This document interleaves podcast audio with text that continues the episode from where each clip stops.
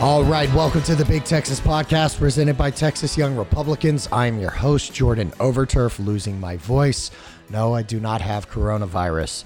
Uh, I just spent some time on the coast, and I guess that sea air kind of got to me, but no worries. We are continuing on our uh, quest to talk to Republicans all about what is happening here in the state of Texas. Uh, and today we've got a special guest. My guest today is Colonel Hugh Shine, state representative from House District 55, covering Temple, Belton, uh, basically the eastern portions of Bell County. Uh, and I actually used to work for Colonel Shine. I ran a couple of his campaigns, was his chief of staff in the legislature, and it was good to get back uh, together with him, talk to him about what's going on with our economy, what's happening uh, in, in the legislature right now as we we look at everything going on around us. Uh, but also, I wanted to talk to him specifically about what it was like in 1986 when he was the first Republican in that district to flip it. The first Republican since Reconstruction to flip a seat from Democrat to Republican. And, uh, you know, from there, what did he do when the Democrats were in control? What did Republicans do in Texas in order to gain the momentum needed to eventually take over the House in 2002? So I had a great time talking to Colonel Shine. Uh, he, he's a, a dear friend, and I really appreciate his insight on everything from property tax reform to financial markets. Uh, we recorded this last week uh, before the coronavirus stuff really started to tank the markets, before the Saudi Arabia, uh, Russian oil markets started to mess with everything. So uh, we're a little behind the curve on this one, but still, I think it's relevant information and it's important for us to be uh, talking about these things. What are we going to do as Republicans as we look down the barrel of November and what is going to be coming for us as Democrats try to take control of the Texas legislature. So, ladies and gentlemen, without further ado, Colonel Hugh Shine. Do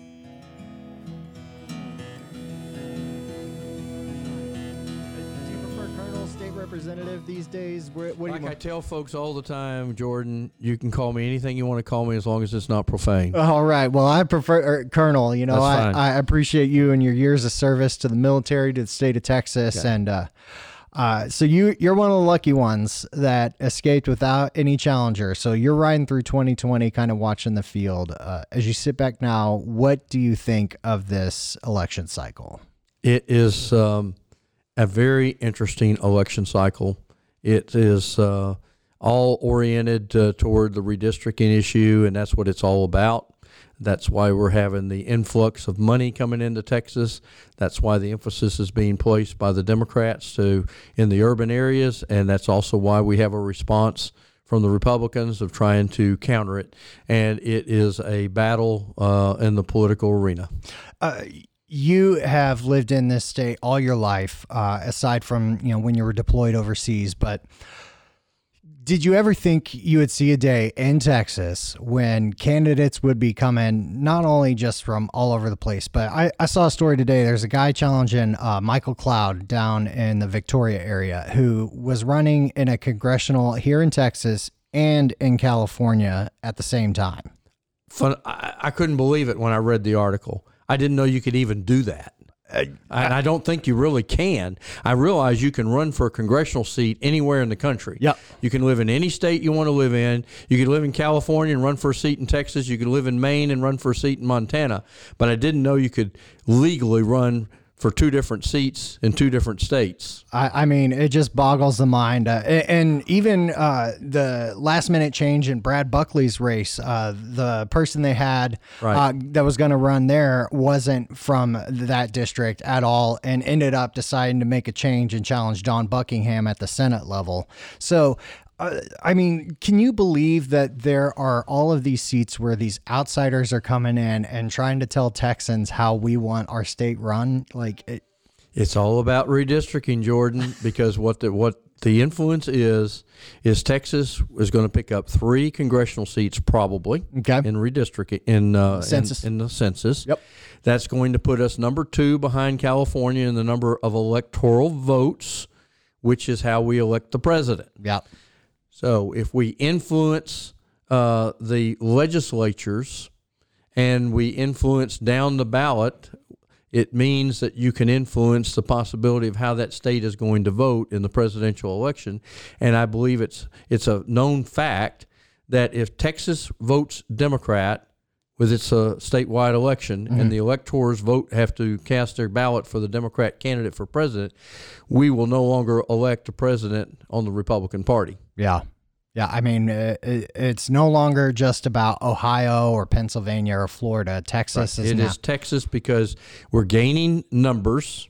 We've been a strong red state for so long, and we haven't voted, I think, for a Democrat for president since Carter, if I'm not mistaken. Yeah. Uh, and in order for the Democrats to have any shot without really struggling, they have to turn Texas, and that's what it's all about.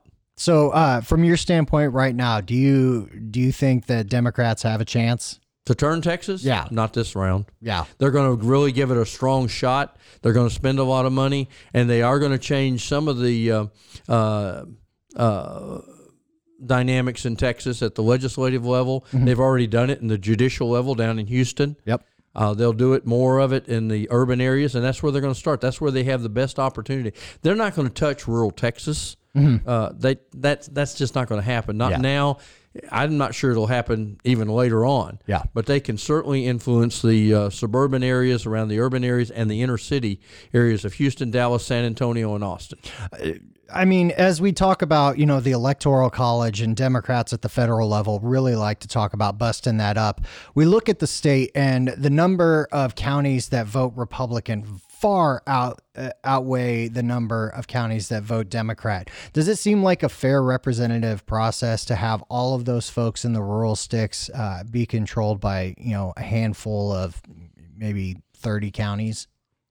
Well, I'm not sure that it's 30. I'm not even sure if it's that many. But uh, uh, as far as, um, I, I guess, uh, to understand your question, are you talking about how the state ends up with its with its vote for president? No, I'm talking about just uh, uh, at the state level, not even Well, it, it, it's all based on population. So, uh, and that's the given. And that's the way it's always been. So, as more people migrate to the urban areas, they're going to get more representation. The rural areas are going to going to have to expand and cover more rural areas, um, more more rural Texas, and we're going to have fewer and fewer rural elected officials and more urban elected officials and it's uh, that's that's where we're going and at some point in time we're going to find Texas to be um, uh, really uh, tough to maintain as strong a uh, conservative red uh, picture as we've had for so many years Yep. uh, unless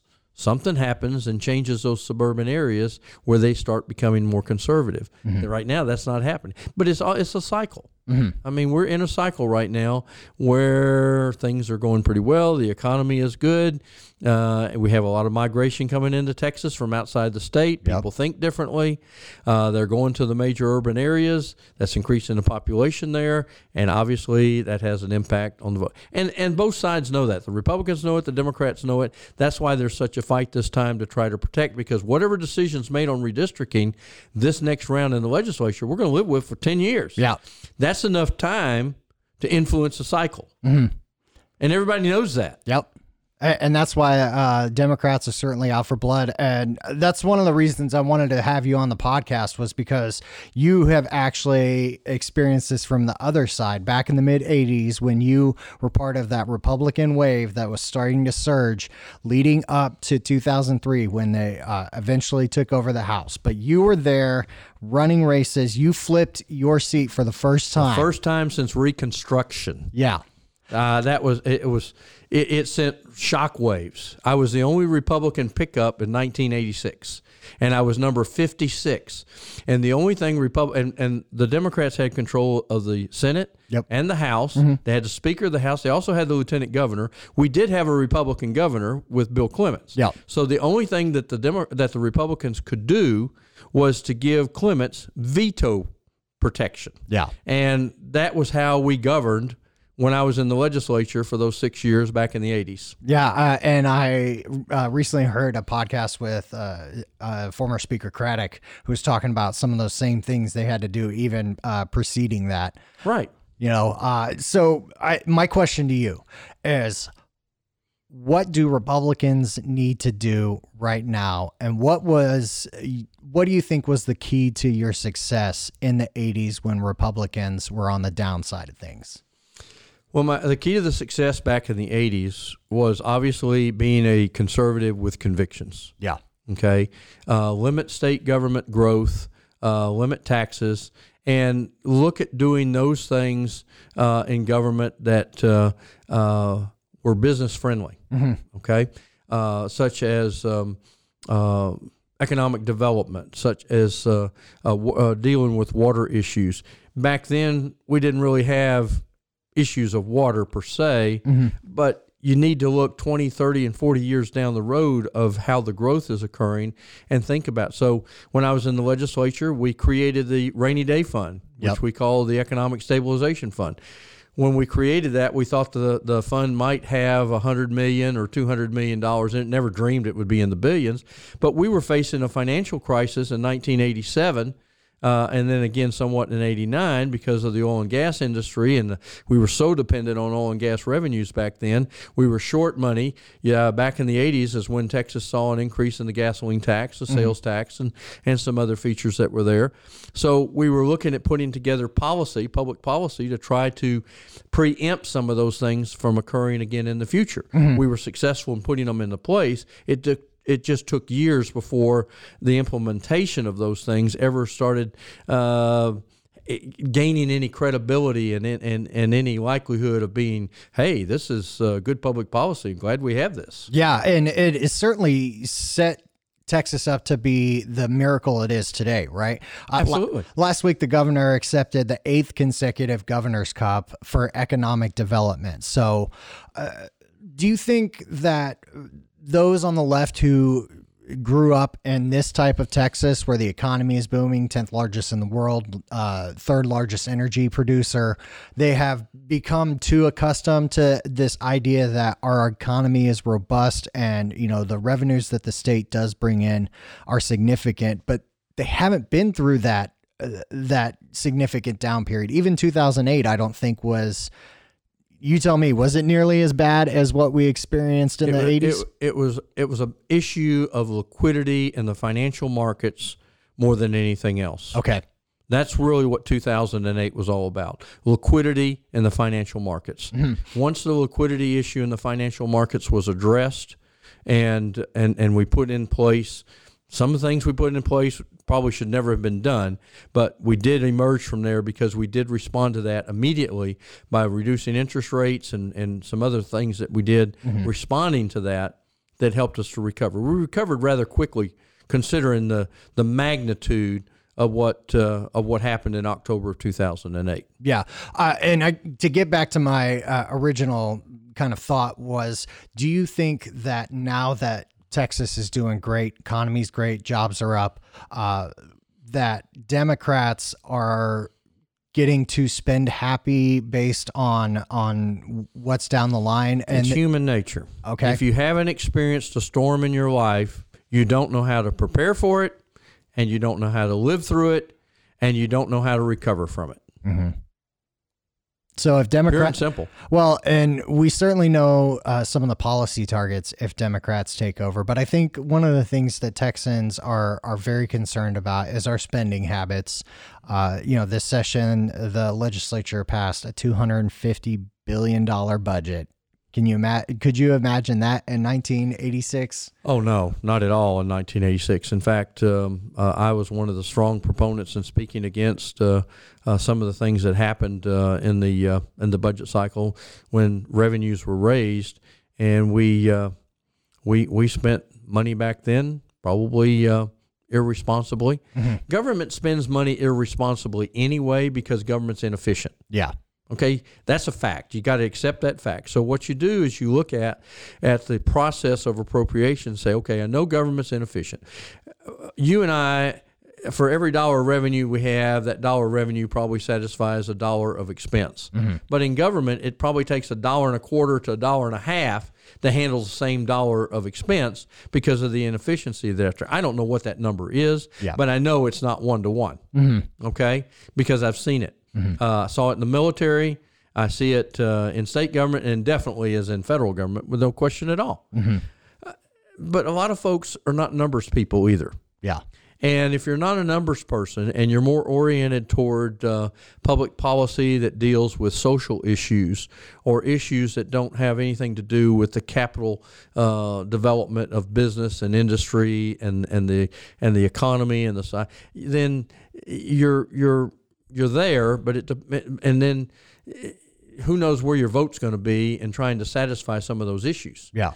What I do in the legislature uh, on some of the financial issues is I go around to some of my uh, colleagues, Democrats as well as Republicans, Yeah. and try to explain to them why something that's fiscal is important for them to either vote for or to vote against, and explain it to them from a numbers perspective there are a number of Republicans that would come to my desk, or I could walk over, or they would watch how I voted, and and I could always count on them to be right there alongside of me to try to make sure that we were making the physical side of government more responsible, more efficient, uh, more effective. Uh, but you still have that contingency of folks out there that, number one, whatever the budget is is never enough. Okay. Yep. Then you also have the far right uh, in government that whatever it is is always too much. Yeah. There is a happy medium somewhere in between, and it takes effort to find out where that is. Well, and that's why we have four spending limits here in the state of Texas, right? Exactly. And, you know, this last budget cycle, the reason the budget was, I want to say, busted like it was, was because of public education. Yeah. And I go back to 1986 when we had the uh, the lawsuits that were there, Edgewood versus Kirby. I was in the middle of it because I'd just gotten in the legislature. The lawsuit had just been finalized, I think, by the courts a year or two years before, or somewhere in that ballpark. And we were dealing with that during the legislative sessions, and it continued through the 90s, continued through the 20s, uh, and and even into this uh, decade until the legislature finally took the issue out of the hands of the courts by putting enough money into public education to basically get the courts out of the play. Yeah. Now, that doesn't mean lawsuits won't be filed, but I think it will minimize those lawsuits and what and what what kind of depth they may have uh, because of what we did. But had we done some of those things the last thirty years in an incremental basis, we might not have had to bust the budget to try to get public education out of the courts this time. Yeah. Uh, speaking of, of HB3 and that huge influx, uh, I've heard detractors who are out there trying to slam it, some of the very people who voted for the bill. Uh, uh, my question to you is, is someone who has seen this issue for the last 30 years, has watched it develop, did the legislature get it right this time? I think it's too soon to tell. Okay. Uh, it just went into play. It just went in, in force on the first of September. Uh, so we've had what uh, six months uh, to see how it's working.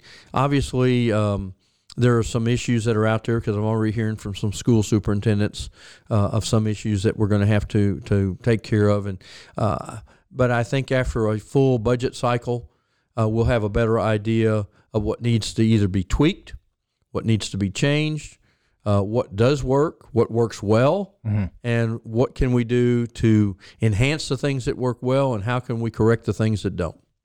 Uh, to that end, uh, when you talk about school finance, property tax reform is right there alongside it. It certainly was during the session.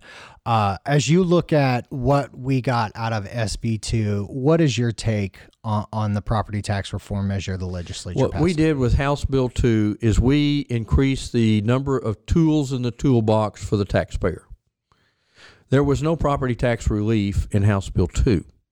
What there was was an enormous amount of transparency in the process that we put in the toolbox if the property tax payers, you, me, and everybody else that live here in the state and pay property taxes, uh, have to at our disposal to try to minimize um, the impact of increased property taxes on the property we own. Yeah. Now, if folks don't use the tools in the toolbox, they're not going to experience any kind of any kind of change or or anything in, that benefits them whatsoever. But if they do pull the tools out of the toolbox, so to speak, the transparency, the appraisal review board issues, uh, all those kinds of things, and they know who is raising their taxes because the new statements are going to provide so much information this time as to each line item entity that has a property tax that they have to pay.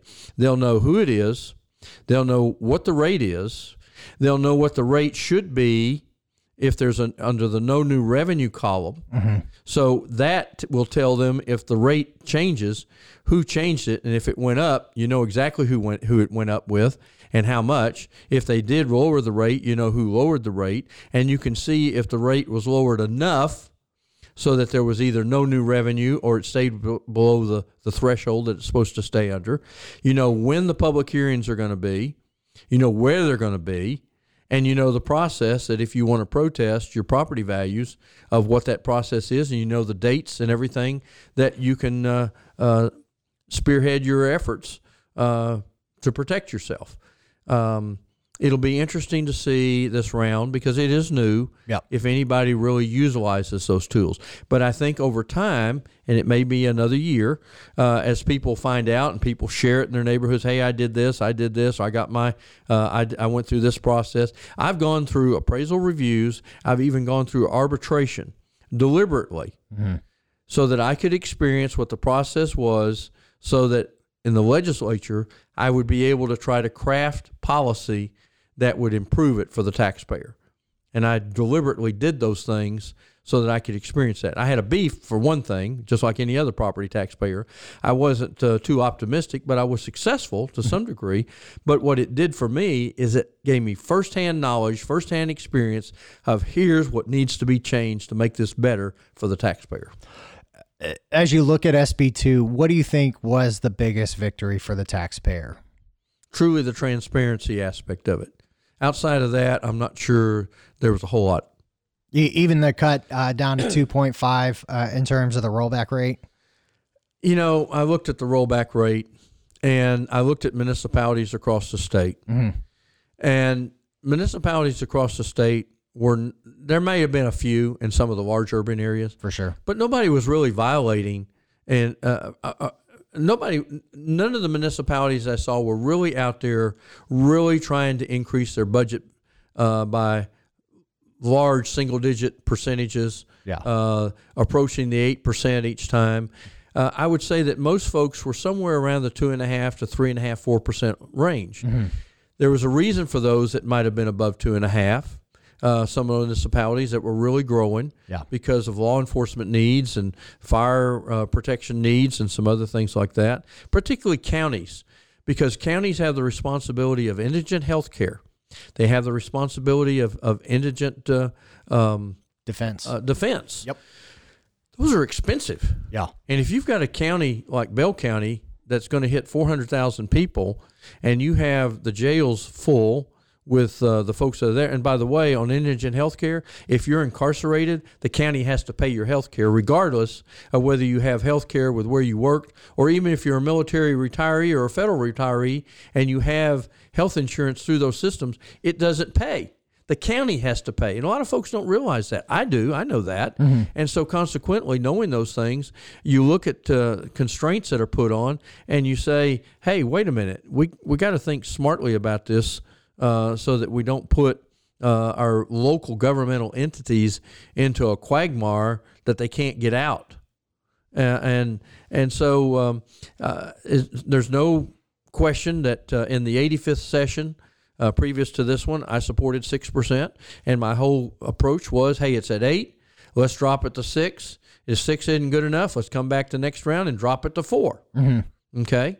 Uh, but that wasn't what the approach was this last time, and we're just going to have to see if it works. But it doesn't take effect till next next uh, uh, budget cycle. Yeah. So what did all the municipalities do this cycle? They all went to seven point nine nine percent, Yeah. which none of them have been doing for any of the years since uh, it was at five percent or whatever back in the late seventies or yeah the late seventies when it was around five percent, and so the majority of municipalities across the state all increased budgets by 7.99%. Yeah. Because they know they won't be able to do it next time.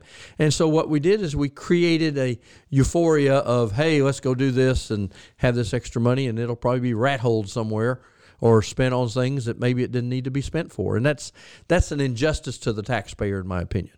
Well, uh, and following that trail, what do you think is the new, the next frontier in terms of property tax reform, relief, whatever avenue you think uh, the state will take? That's the multi billion dollar question because we fund local government in Texas with property taxes.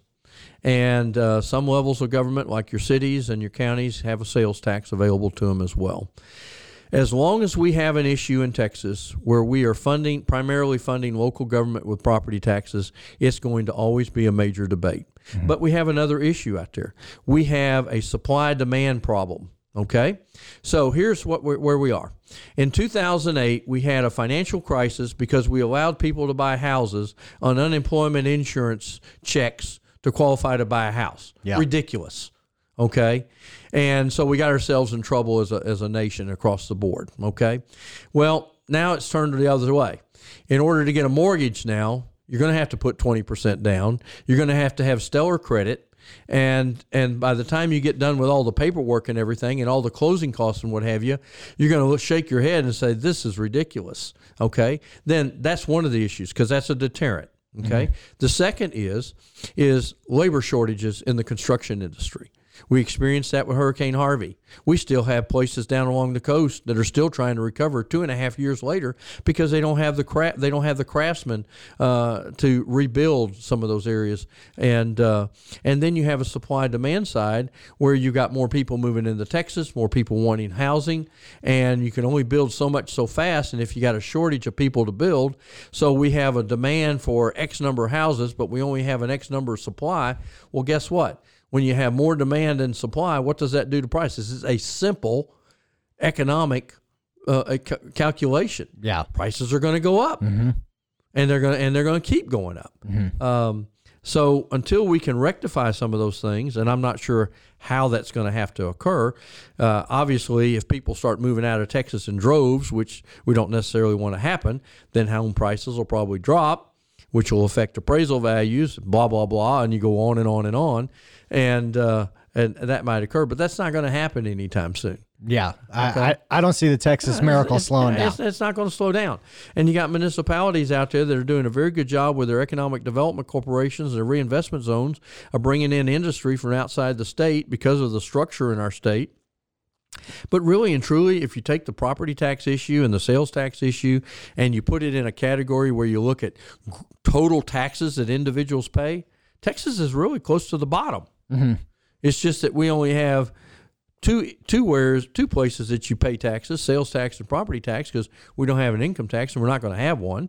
Uh, whereas almost every state, forty three other states, have property have uh, income taxes, and some states have income taxes at the city level, the school level, the county level, and special district levels. There's about seven or eight states that you pay property, you pay uh, income taxes at multiple levels. Mm-hmm. And I guess about the only way you don't pay income tax is you just are indigent.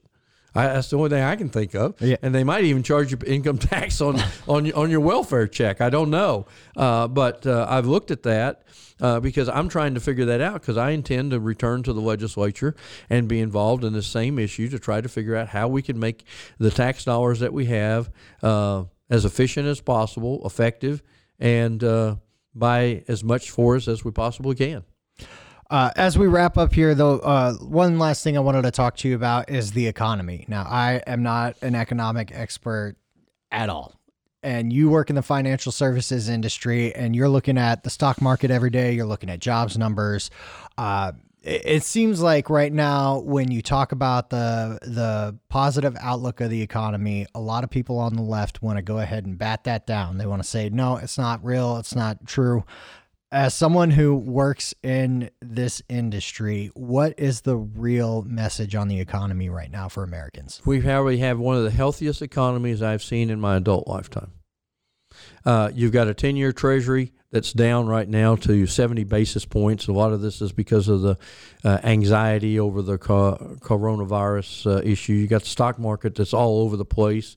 Uh, one day we think we got a handle on the on the virus, another day we don't, and so that's all over the place. But here's the bottom line: businesses uh, this past quarter, at the end of 2020, uh, uh, or 2019 rather you had roughly 75 or 80 percent of businesses uh, across the United States that either met or exceeded uh, revenue goals and or profit goals.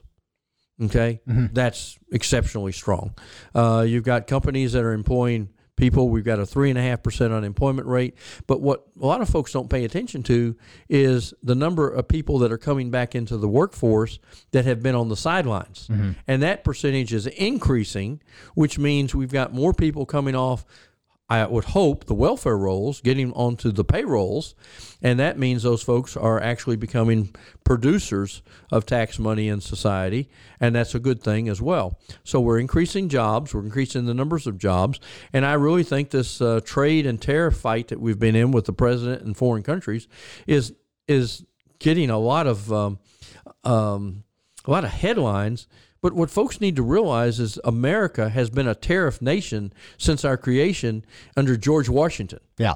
One of the first acts passed in this country was the Tariff Act in 1789, if I'm not mistaken, by George Washington. And we were a tariff related nation. We had tariffs in this country. That's how we funded the Civil War. Yeah. That's how the, the Union funded the Civil War was with tariffs. Okay. That was also part of the problem that the Union had with the South was on tariffs too because of commodities. Yeah. And we continued with tariffs all the way up to World War to the end of World War II. And here's what happened at the end of World War II. We took tariffs off because America was the only country left that had any industry.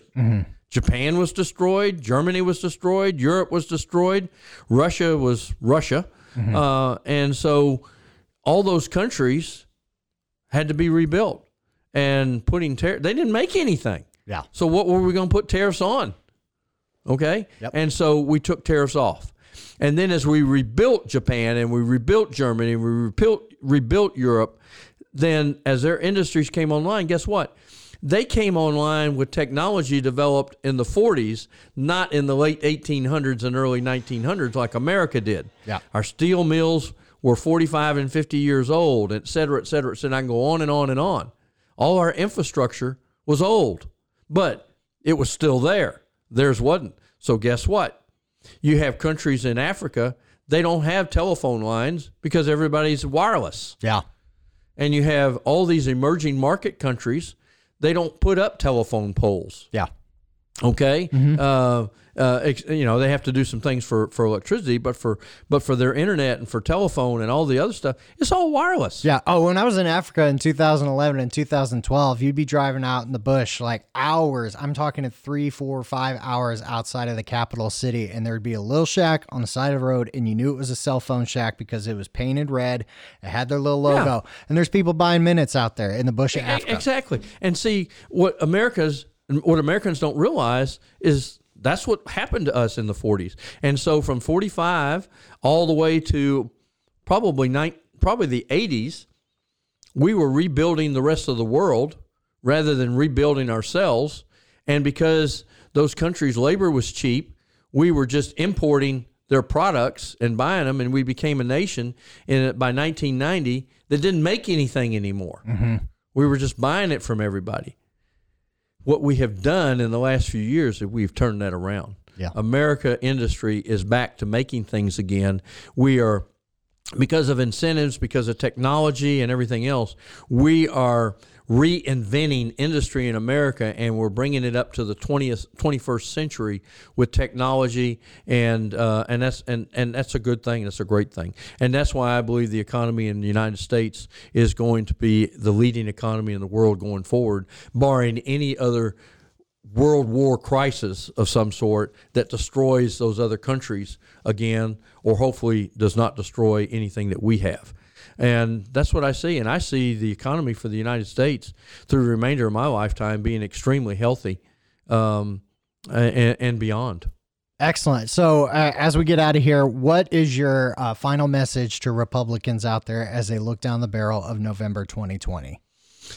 Number one, don't be complacent. Don't believe that uh, just because we've been red for so long, we're going to continue to stay red. Um, if you're in business, you need to be in politics, which means uh, you've got to get out there and support candidates who believe in uh, in capitalism, who believe in business, who believe in uh, economic development, and get out there and support them and try to help them return uh, to the legislative process or to Congress, because those are the people that are going to allow you to have public policy that will let you expand and uh, grow and be more productive uh, in the society that we have. Excellent. Thank you so much, Colonel. I appreciate your time You're today. welcome. Thank you. All right. Thank you again to Colonel Shine for joining us. Thank you to you for listening. As always, if you are listening on iTunes, Spotify, Google Podcasts, wherever you're getting this, make sure you hit that subscribe button. And uh, if you can, leave us a rating. It really helps uh, improve the ability for people to find this podcast. We want as many voters tuning in, listening to these candidates before they head to the ballot box. Uh, we've got more candidates coming up, uh, policy experts we're going to bring on.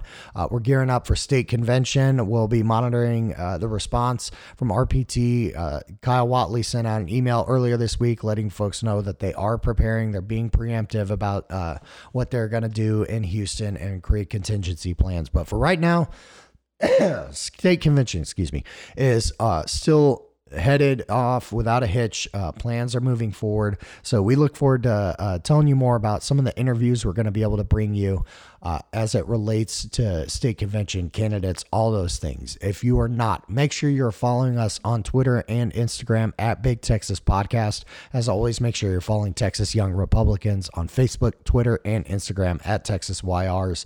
And make sure that you go out and vote. Right now, there's a YRNF poll for your favorite state federation of young Republicans. And we need you to get out there and vote. Go to the Texas YR Facebook page, uh, find that link. We'll keep posting it. Make sure you go out there and you vote for Texas Young Republicans, the best young Republican federation in the country.